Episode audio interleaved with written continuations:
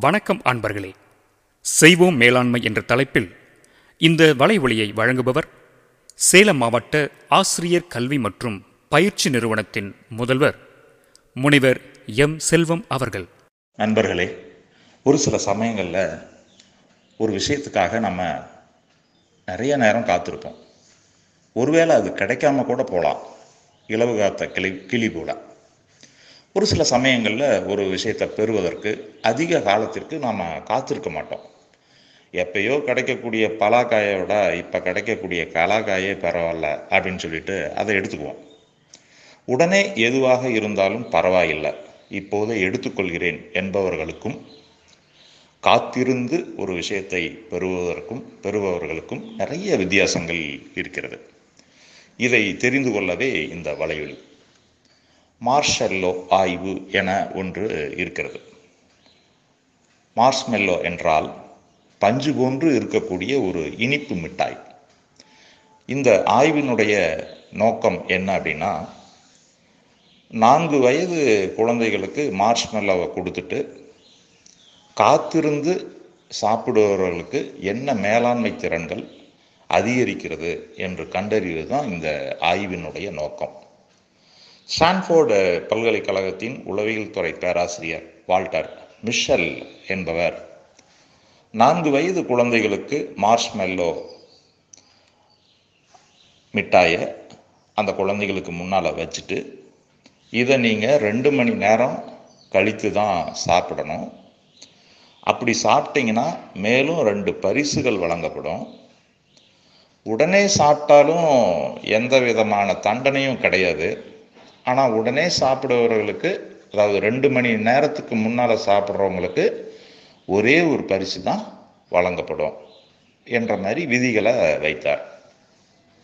ஒரு சில குழந்தைகள் வெளிப்புற ஊக்க காரணிகளால் அதாவது எக்ஸ்டர்னல் மோட்டிவேஷன் ஃபேக்டர்ஸ் என சொல்லுவோம் இல்லைங்களா அதில் வந்து உந்தப்பட்டு ஐயோ மார்ஷ்மெல்லோ சூப்பராக இருக்குமே நாக்கில் எச்சி ஊறுதே இப்போ சாப்பிட்டா ஒரு பரிசு இருக்குது தானே தண்டனை எதுவும் கிடையாது தானே.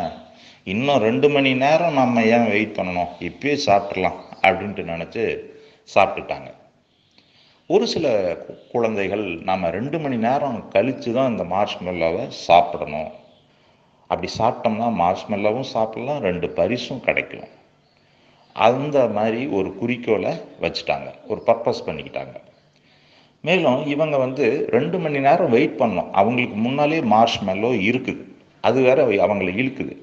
ஆனால் இருந்த போதிலும் இவர்கள் வந்து ஒரு செல்ஃப் டிசிப்ளினா சுய கட்டுப்பாட்டின் மீதும் ரெண்டு மணி நேரத்துக்கு முன்னால் இந்த மார்ஷ் மெல்லோவை சாப்பிடவே கூடாது அப்படிங்கிற ஒரு மன வலிமையோடும் மென்டல் ஸ்ட்ரென்த்தோடும் ஆதிக்கம் செலுத்தி ரெண்டு மணி நேரத்துக்கு பின்னால் மார்ஷ் மெல்லோவை சாப்பிடலாம் அப்படின்ட்டு ஒரு குறிக்கோள் வச்சுருக்காங்க.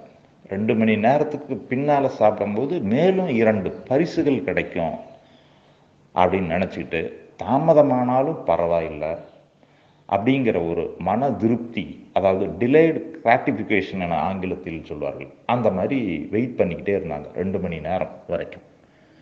இவங்க இந்த ரெண்டாவது டைப் குழந்தைங்க அவங்க இதயம் என்ன சொன்னுச்சோ அதை தான் கேட்டாங்க. இந்த குழந்தைகள் குறிக்கோள் தன்னுடைய விவகாரங்களில் ஆதிக்கம் செலுத்துதல் அதாவது அட்டானமி அப்படின்னு சொல்லுவாங்க. அட்டானமியில் மாஸ்டரி ஆயிட்டோம் அப்படின்னாவே முடிஞ்சு போச்சு. தன்னுடைய விவகாரங்களில் நம்ம ஆதிக்கம் செலுத்தக்கூடிய அந்த திறமை வந்துடுச்சுன்னா எதுலேயுமே வெற்றி தான். சுய கட்டுப்பாடு அவங்களுக்கு மன வலிமை பொறுமை போன்ற உட்புற கா ஊக்க காரணிகள் அவங்கள வந்து வழி நடத்துச்சு. இதை ஆங்கிலத்தில் இன்ட்ரன்சிக் மோட்டிவேஷன் ஃபேக்டர்ஸ் அப்படின்ட்டு சொல்கிறாங்க ரெண்டு மணி நேரம் கழித்து சாப்பிட்டாங்க ரெண்டு பரிசுகளும் கொடுத்துட்டாங்க. அதுக்கப்புறம் என்ன நடந்தது அப்படின்னா இந்த ரெண்டாவது டைப் குழந்தைங்களுக்கு முப்பது வருடம் கழித்து மறுபடியும் ஒரு டெஸ்ட்டு கண்டக்ட் பண்ணாங்க. சேட்டுன்னு அதை சொல்லுவாங்க. ஸ்காலஸ்டிக் அச்சீவ்மெண்ட் டெஸ்ட் அப்படின்னு சொல்லுவாங்க. அதில் வந்து பார்த்திங்கன்னா அந்த ரெண்டு மணி நேரத்துக்கு முன்னால் சாப்பிட்ட குழந்தைகளை விட இந்த ரெண்டு மணி நேரம் கழித்து சாப்பிட்ட குழந்தைங்களுக்கு கல்வியில் வந்து அதிக அடைவு ரீடிங் ரைட்டிங் மேத்மெட்டிக்ஸில் அதிக எஜுகேஷ்னல் அட்டைன்மெண்ட்டும் வாழ்க்கையில் அதிகப்படியான கற்றல் விளைவுகள் பெட்டர் லைஃப் அவுட்கம்ஸையும் பெற்றிருந்ததை கண்டறிந்தாங்க. எனவே நண்பர்களே நீண்ட கால குறிக்கோளை நோக்கி பயணிக்கும் பொழுது பெரிய பெரிய விளைவுகளை பெற முடியும் என்று இந்த ஆய்வு நமக்கு கண்டுபிடிப்புகளை கூறுகிறது. அதற்கு வெளிப்புற ஊக்க காரணிகளை நம்ம கொஞ்சமாக எடுத்துக்கிட்டு உட்புற ஊக்க காரணிகளை அதிகமாக நம்ம வந்து பயன்படுத்தணும் அப்படின்னா அதிகப்படியான பயன்களை பெரிய பெரிய கப்பல்லையே ஏற்றலாம் நண்பர்களே. நன்றி அன்பர்களே. இதுவரை நீங்கள் கேட்டுக்கொண்டிருந்தது செய்வோம் மேலாண்மை. தொடர்ந்து காத்திருங்கள். அடுத்த வலை ஒளியில் சந்திப்போம். நன்றி.